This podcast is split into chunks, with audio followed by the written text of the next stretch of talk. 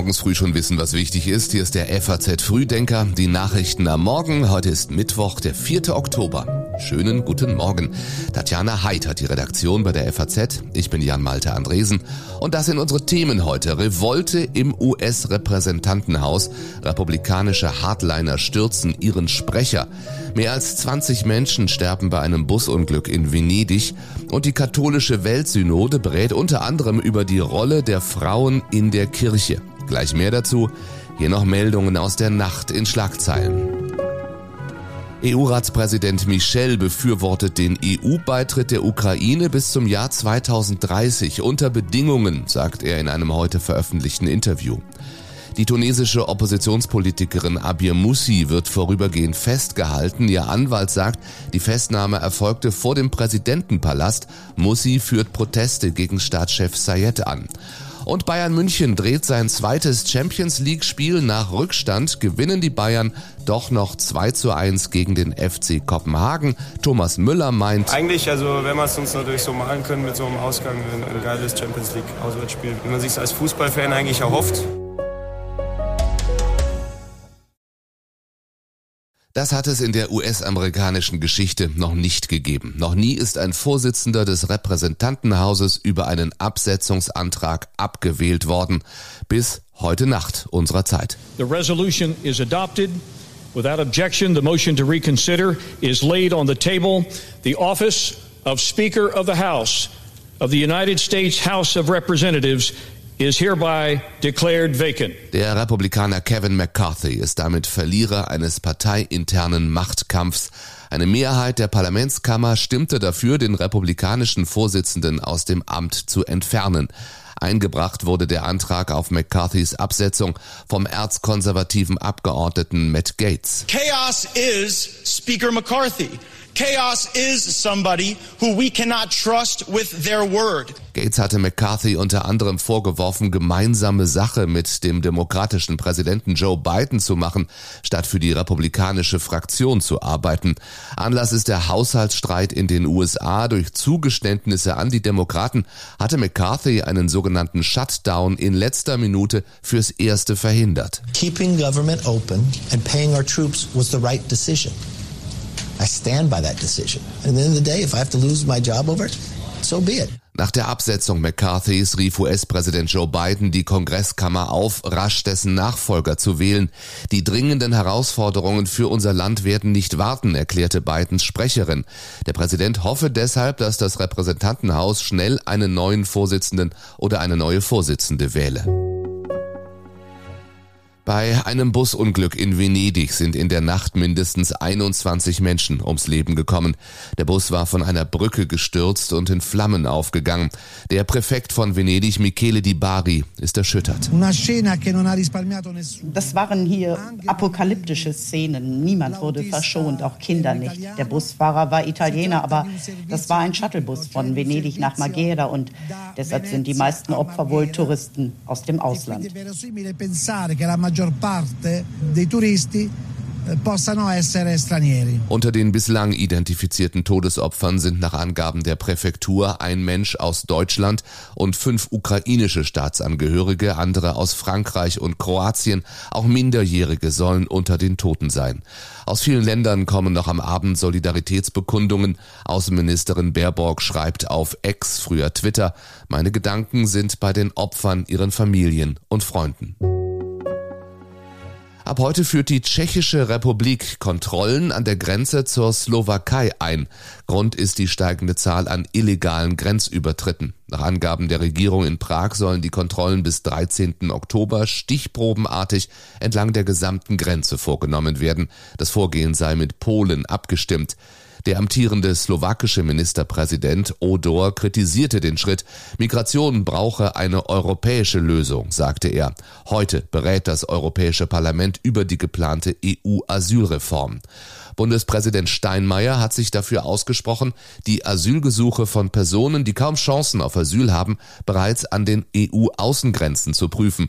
In der ARD sagte er am Abend, wir brauchen eine Begrenzung der Zugänge. Das ist keine Frage. Nur, ich finde auch Medien müssten darauf hinweisen, dass diese Begrenzung am Ende nur zu erreichen sein wird, wenn wir mit den anderen europäischen Mitgliedstaaten Außengrenzkontrollen machen, wenn wir es hinkriegen, dass diejenigen, die keine oder kaum eine Chance auf Asyl im eigenen Lande haben, das Prüfungsverfahren an den Außengrenzen machen und damit dann auch von dort aus abgeschoben werden. Mehrere deutsche Politiker hatten in den vergangenen Tagen darauf hingewiesen, dass Russland und sein Verbündeter Belarus Migration verstärkt als Waffe einsetzen. Ziel ist es demnach, die Länder der EU unter Druck zu setzen und deren innenpolitische Stabilität zu untergraben. Derzeit führt die Bundesregierung mit Georgien, Moldau, Kenia, Kolumbien, Usbekistan und Kirgisistan Gespräche über sogenannte Migrationspartnerschaften. Sie sollen zu schnelleren Rückführungen von Menschen ohne Aufenthaltserlaubnis in Deutschland führen. Das hat es so in dieser Breite noch nie gegeben. Heute beginnen im Vatikan Beratungen über die Zukunft der Kirche, eine Weltsynode, so angestoßen von Papst Franziskus vor zwei Jahren. Das Neue? Es beraten nicht nur Bischöfe aus allen Kontinenten, auch Frauen und Männer ohne Priesterweihe oder Ordenszugehörigkeit haben ein Stimmrecht. Von den insgesamt 364 stimmberechtigten Teilnehmern sind 54 Frauen. Kate McAlwee ist Exekutivdirektorin der Ordinationskonferenz für Frauen und sie sagt, es gibt 700 Millionen katholische Frauen auf der ganzen Welt. Es sei also an der Zeit, dass die Kirche ihnen tatsächlich zuhört. There are 70, 700 million Catholic women around the world, and so it's time that the church actually listened to them. And what we've heard throughout the synodal process is that They want to serve the church. Women want to be equal. Dreieinhalb Wochen lang sollen Teilnehmerinnen und Teilnehmer nun darüber beraten, wie Laien auf allen Ebenen in kirchliche Entscheidungen eingebunden werden können. Nathalie Becar, Ordensschwester und Untersekretärin des Synodensekretariats, ist verhalten optimistisch, sagt, es geht um die Einstellung, die Erziehung und das ist nicht einfach. You need both a change of culture, of mindset. It's about attitude, education, it's not easy. Völlig offen ist der Ausgang der Synode. Definitive Beschlüsse werden nicht getroffen. Die Weltsynode dient der Vorbereitung einer zweiten im Herbst kommenden Jahres, aber verbindlich sind auch deren Beschlüsse für den Papst nicht. Die Mehrheit der deutschen Katholiken verbindet ohnehin keine großen Hoffnungen mehr mit Franziskus.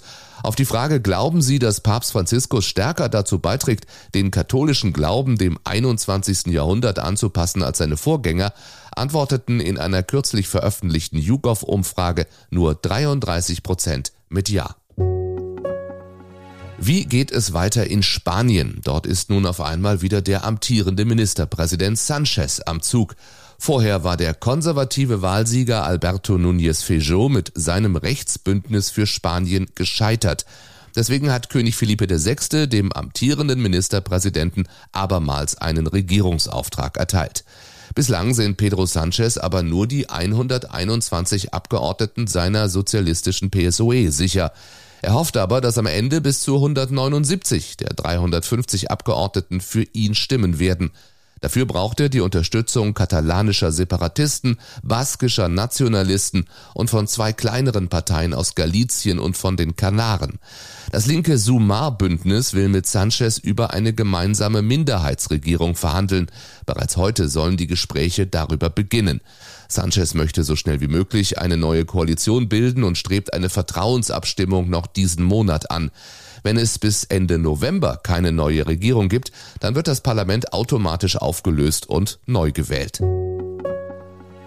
In Großbritannien endet heute der Parteitag der Tories. Vier Tage lang haben die regierenden Konservativen in Manchester zusammengesessen und über düstere Aussichten beraten. Die Tories liegen in Umfragen deutlich hinter der oppositionellen Labour-Partei. Kaum einer glaubt noch an einen Sieg bei der nächsten Parlamentswahl, die voraussichtlich kommendes Jahr stattfindet. Schon vor Rishi Sunaks heutiger Rede wird vor allem eine Frage diskutiert. Wie geht es weiter mit der geplanten Schnellbahnstrecke von London nach Manchester. No final decision has been made uh, on that leg and once a formal decision has been made, it will be announced. Sagt der Außenminister. Heute könnte Rishi Sunak verkünden, dass die Strecke wegen gestiegener Kosten stark verkürzt wird. Die Aussicht darauf hatte schon im Vorfeld für Aufregung in den eigenen Reihen gesorgt, das Treffen in Manchester überschattet und auch den Bürgermeister von Manchester verärgert. Most people here would say that is a complete betrayal of the north of England, and it's no way to treat this part of the world. Für den heutigen letzten Tag des Parteitreffens haben die Transportgewerkschaften zum Streik aufgerufen. Zugführer, Zugbegleiter und Mitarbeiterinnen an Bahnhöfen werden für einen Tag die Arbeit niederlegen. Angesichts steigender Lebenshaltungskosten fordern sie höhere Gehälter. Sunek nannte die Streiks enttäuschend. Und auch das lesen Sie heute im geschriebenen FAZ Frühdenker Newsletter. Sogenannte Chatbots verbrauchen jede Menge Wasser. Kalifornische Forscher haben ausgerechnet, OpenAI habe wahrscheinlich etwa 700.000 Liter Wasser gebraucht, um sein Sprachmodell GPT-3 zu entwickeln. Und damit nicht genug, die Forscher gehen davon aus, dass ChatGPT für 20 bis 50 beantwortete Fragen einen halben Liter Wasser braucht.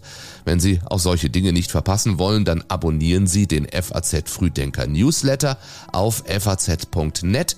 Zu hören gibt's uns jeden Morgen überall dort, wo es Podcasts gibt, auch morgen wieder. Ich wünsche Ihnen einen schönen Mittwoch. Machen Sie es gut.